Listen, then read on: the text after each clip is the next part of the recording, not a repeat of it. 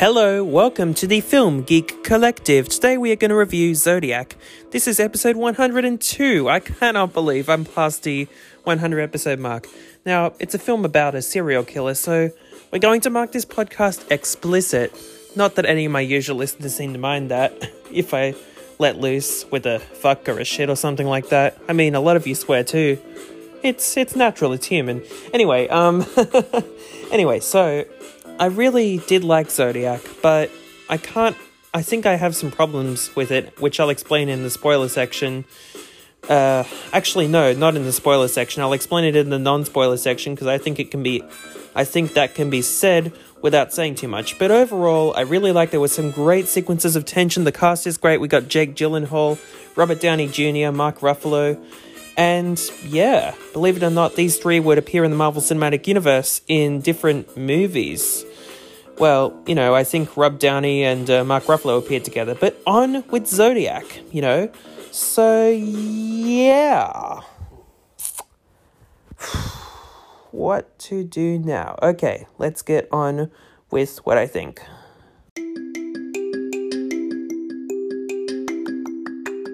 Alrighty then, so here's the music coming in for you now. Alright, so some people say the 90s was the best decade for movies, music, and, you know, I, I might debate that myself. But, I mean, you know who you people are saying the 90s is the best. The 90s are cool, they're kick ass and all that, but at the same time, I really just like the 70s and the 80s. Oh man, that just makes my heart pump.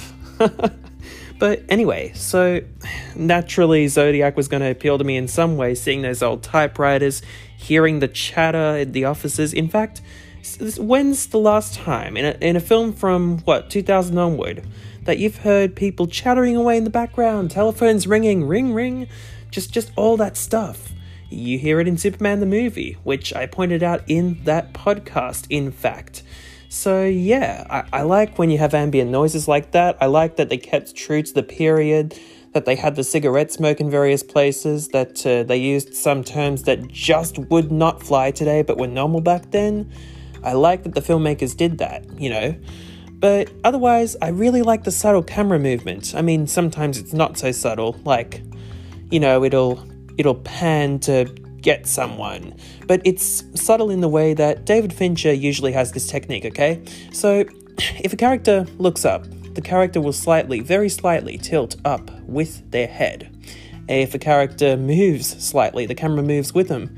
It's almost like, hey, we're dead on. That's that's our focus. We're a wasp and we're about to sting this guy. okay, um, so, okay, maybe that was a good analogy, maybe that was not. But anyway, I think that now I shall be getting into spoiler territory to explain soon. But overall, Zodiac is a sometimes frustrating experience. But I'm not going to go spoil it yet. I will say some negatives I had about it, particularly during the middle, is when I. I there's nothing in particular that they could have taken out, but at the same time, I really thought that they could have they they really could have I don't know what is it how do I articulate this but I, I think the boredom might have been intentional and I appreciate it if that's what they were going for but at the same time it's not really pleasant as a viewer. I mean the whole film's not too pleasant as a viewer. It's a it's a good film in places. It's a great film. It's a good film overall I, I'm telling you but you know, I think that you have to be a very patient viewer to sit through Zodiac and not get bored at least once. It's frustrating as it would be for okay, before I before I get into spoilers, I'm going to go and I'm going to do the shoutouts. Okay.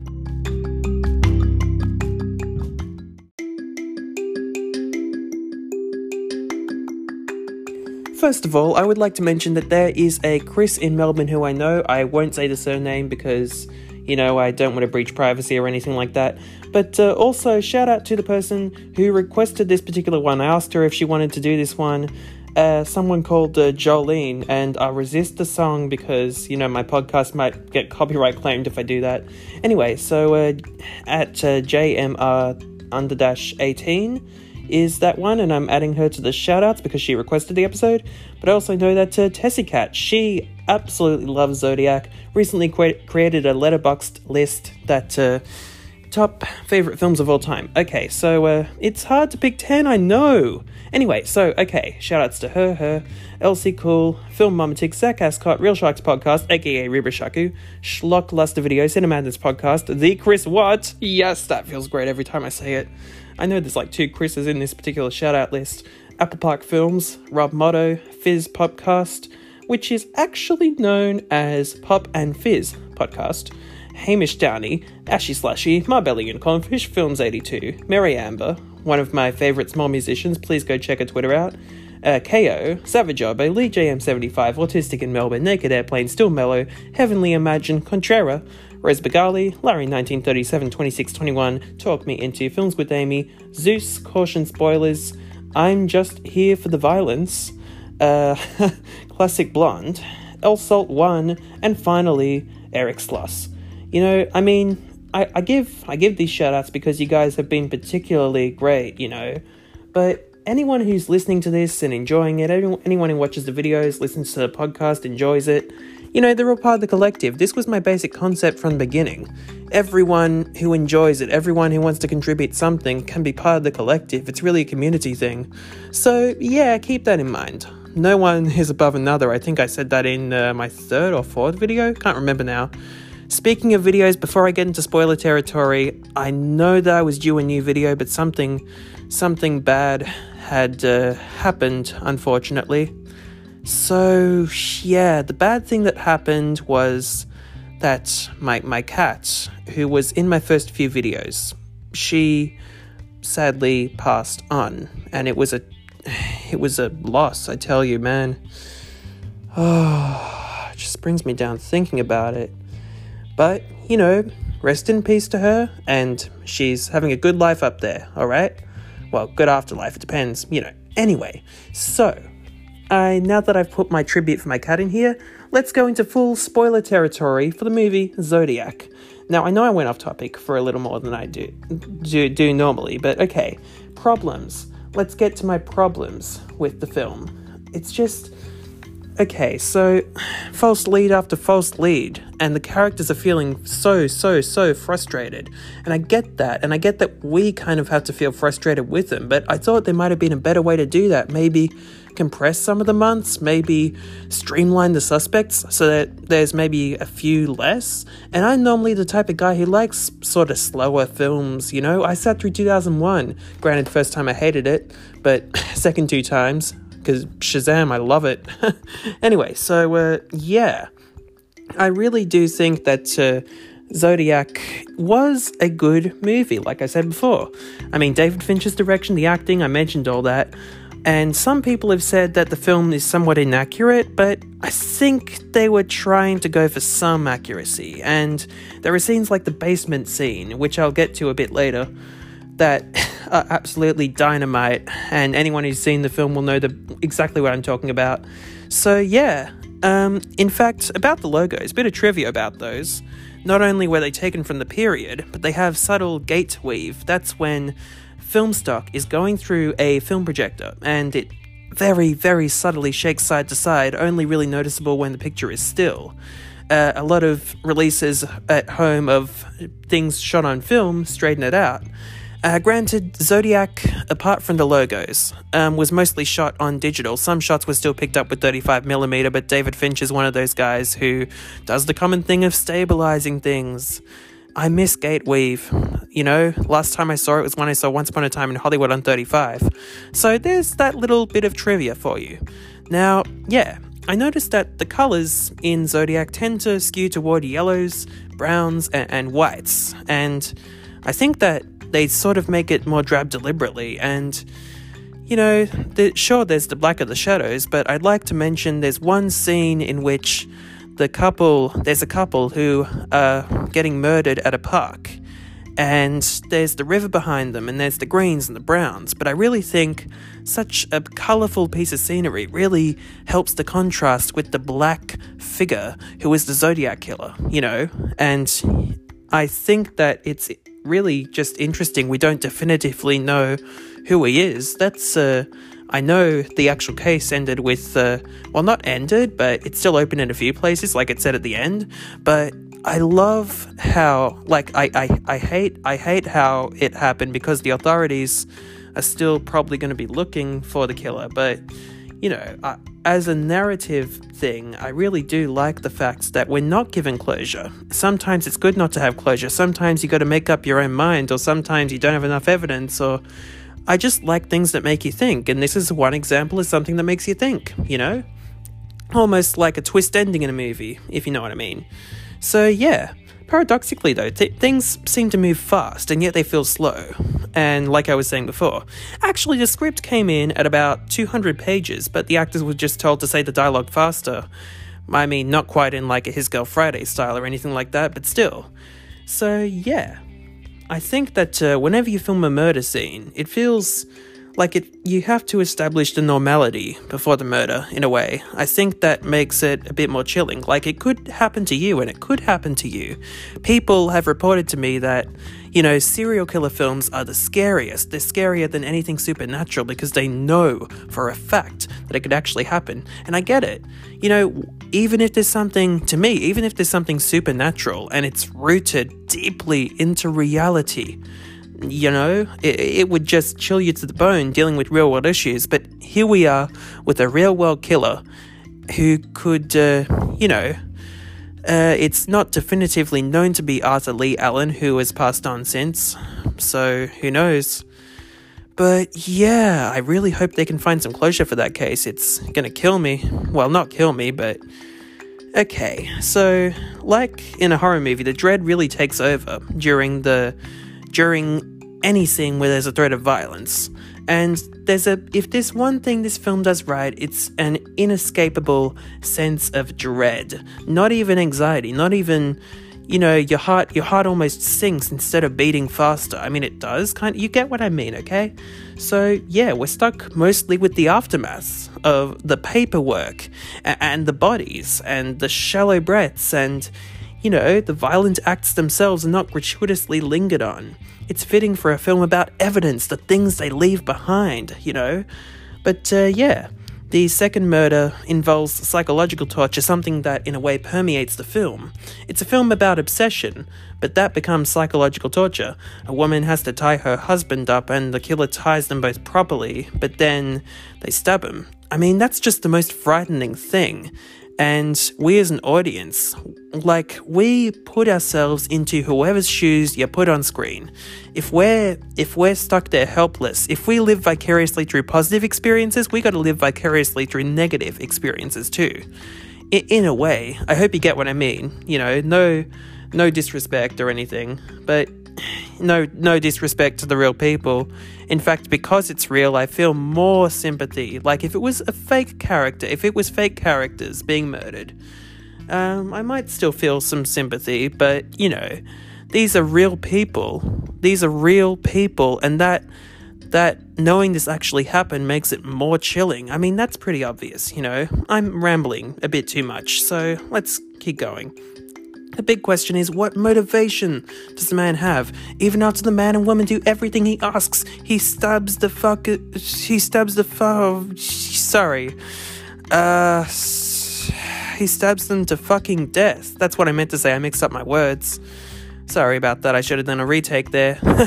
and then we, we go back to the first man who we thought was murdered a bit later. And honestly, I did think he was murdered in that in that first scene at night. But yeah, I like how it shows that it can happen during the night or during the day. You got to be careful around the world. But uh, yeah, the notice in the film also there are close-ups only when they're important. That's a big David Fincher trademark. And I mentioned the overlapping chatter, the smoke, the typewriters, and you know, there are two moments in this film that I just love that come early on. The fact that we hear a threat toward the school children, and the kid's about to get on the bus, and then Jake Gyllenhaal has to take him away and says, I'm going to drive you today. Now, now, that little piece of information, I mean, we sympathize with children a bit more. Uh, okay, so moving on. I understand why they want to lie in that moment, but they ultimately don't, which I think is the right decision, you know? But I think that uh, one shot tells so much, you know? It's worse when you see that shot of the boy overhearing that on the TV. He's like, he kind of. I think the parents need to know more than the kids if he's that young, because the parents can do something about it, whereas the kids might not. Uh, anyway, so we, we never get the killer's perspective. We hear his voice, we hear a scream, we hear his thought processes just a little, and we never we never are told whether he's faking any of the symptoms he says he has over the phone, you know? But yeah, I, due to the murders shown earlier, this is a bit like the closest film I could compare to the, this to is No Country for Old Men, where, uh, you know, the violence is at first shown, but then it's implied or just talked about. I think it's great. We have a cold hearted, total villain in both of them and we have acts of violence that are on screen, acts of strong violence that we, that we see for ourselves, and then constantly we have the threat of violence hanging over, you know. And yeah, also what uh, all we hear is in one sequence, for example, uh, before like th- there's this guy in a truck and he's taking a woman, and uh, you know he helps her with the car makes it right, but then he offers her a ride when her car breaks down again, and he's like, Before I kill you, I'm gonna throw your baby out of the window. And that, that is all we need to just feel chills. A baby. Indeed, the baby is in the bush crying hysterically, but we hear that he did not kill her, and actually, I think the baby seemed alright, if I'm not mistaken. But yeah, we, we do see the face of the truck driver, so logically, by the film's rules, he could not be the Zodiac Killer. Little things like that, that just makes a very good crime procedural. I, I, I, tell you, there are plenty of positive points. I don't care how much this sometimes bored me, it probably bored the characters too. And again, I'm starting to wonder if that's deliberate, the monotony, you know? But yeah, there's a concept I've mentioned before actors walking right to left when they're doing something morally right, and sorry, no, no, no, left to right when they're doing something morally right, right to left when they're doing something morally wrong. But in one case, Paul Avery, Rob, Rob Downey Jr., he's walking right to left. He goes to see the Zodiac, but he doesn't see him. Also, bit of trivia if you've made it this far. Which I know probably some of you have made it this far. At 72 minutes, the boss from Fight Club appears. Zach Grenier, the actor, is called. He's also, for any 24 fans out there, you know who you are, uh, Carl Webb from season 1. I've not seen that show, but I've read up about that actor and found that out. So, yeah. I think that uh, August uh, 1971 is a good example of how David Fincher uses his close ups. There's the. It's not a violent interrogation, they're just interrogating uh, one man who's like, he's the one who says, even if I was the Zodiac, I wouldn't tell you, you know? And there are close ups of the detectives' faces and shoulders when they think they're getting something, anything. Otherwise, people are shot from the chest up in this scene. One detective questioning at least one of them looks directly into the camera, a la Hannibal Lecter almost, during a head and shoulders shot. Note we see less and less of the characters' personal lives. The case has simply taken over. People become statistics to them. Every phone call matters. The rare voice or breath of the Zodiac is what we look for, and the film refuses to satisfy our expectation most of the time. And yeah, there's actually there's actually one scene that I appreciated another small detail in uh, Mark Ruffalo's character is mentioned in a letter, but when that letter is mentioned on TV at uh, Jake Gyllenhaal's house, the TV's never let out of sight as the story is on, even if it's in the corner. And the children helping with the Zodiac case, if that's not obsession, I don't know what is. I mean, that's just that's child abuse. Aren't they just too young to know about that stuff? Oh boy. But, you know, it's it is a it is a good visual to show how obsessed he's actually been. I really like that they I really like that they did that in the movie. So yeah, at this point the only moments he's on screen with his wife is when he briefly passes and he's off screen in the other room or on screen in a separate angle. Perhaps this indicates further his disconnect as most of the shots of them together in this scene are shot reverse shot. Now, whenever as sorry, Excuse me. Okay, continuing. Whereas the single shot can work for some situations, uh, two cars pull up in front of a house seen from stairs, but then two men get out, run up into the house. David Fincher knows where cuts are necessary. Something like this can be done in one. I mean, I think it's at a point where the case is a bit more urgent, so you know, I, I think we should almost be worrying about the extra seconds with them, the extra seconds that they have to run up rather than cutting. At least that was my opinion. Keeping in mind I saw the director's cut, so if any scenes are not in the theatrical theatrical cut that I'm mentioning, then uh, just uh, let me know. Now that we are in spoiler territory, just in case, I'm going to find out what scenes were in the director's cut under alternate versions on IMDb, and I'm just going to read them straight up, um, but I might paraphrase them a little. Okay, so apparently it contains five minutes of new footage. Uh, Brian Cox, Melvin Belli talks about his uh, safari trip. Um, Tosh, to- sorry, Toschi, Mark Ruffalo introducing himself to the police chief at Riverside. New scene between Graysmith and Avery, three way conversation laying Leigh as the suspect to get a search warrant, an extended audio montage over a black screen with the music and stuff, and just generally extra little bits of dialogue. See, that's that's a bit interesting, you know? I yeah, I never really uh, I never really noted the d- differences because I've only seen the director's cut, but there you go, there are the differences for you. So, yeah. Well, the basement scene, huh? I promised I'd mention that. we hear some creaking above, and water trickles, and a teapot whistles. but the man here acts like there's nothing there. I mean, some sound effects, some sound effects, and two men acting against one another in addition to the little bit of almost ambient music, all we needed for this scene. See also again in No Country for Old Men, which forfeited music almost altogether. At 148 minutes in Zodiac, then there's seemingly conclusive evidence. It's almost the dialogue is a bit faster, or just things feel more urgent. I think it goes back to the normal rhythm of of just talking over a desk, but it feels a bit more urgent after the monotony we've gone through for half the film which, if it's by design by now, I would not be surprised. But yeah. And another big thing about this film is not a single jump scare that I caught was ever used. It all relied on mood and atmosphere and I know this is not a horror film, but David Fincher, please, please, please direct a horror film one day. You would be you would scare the shit out of us, I swear. Well, you know, I'm sure the studios have enough money to buy us new pants. anyway, so yeah, not a single jump scare. I can't believe it. It's almost like films in the 70s, like even horror films in the 70s, they relied less on jump scares. They had some, but only where important. The original Halloween, for example, someone puts a hand on someone um, to uh, false scare him, but there's no there's no scare code, you know. There's just hey, I'm I'm here now. Just bam. so yeah. I think that this film never condescends to the viewer. That's one thing it's got definitely going for it.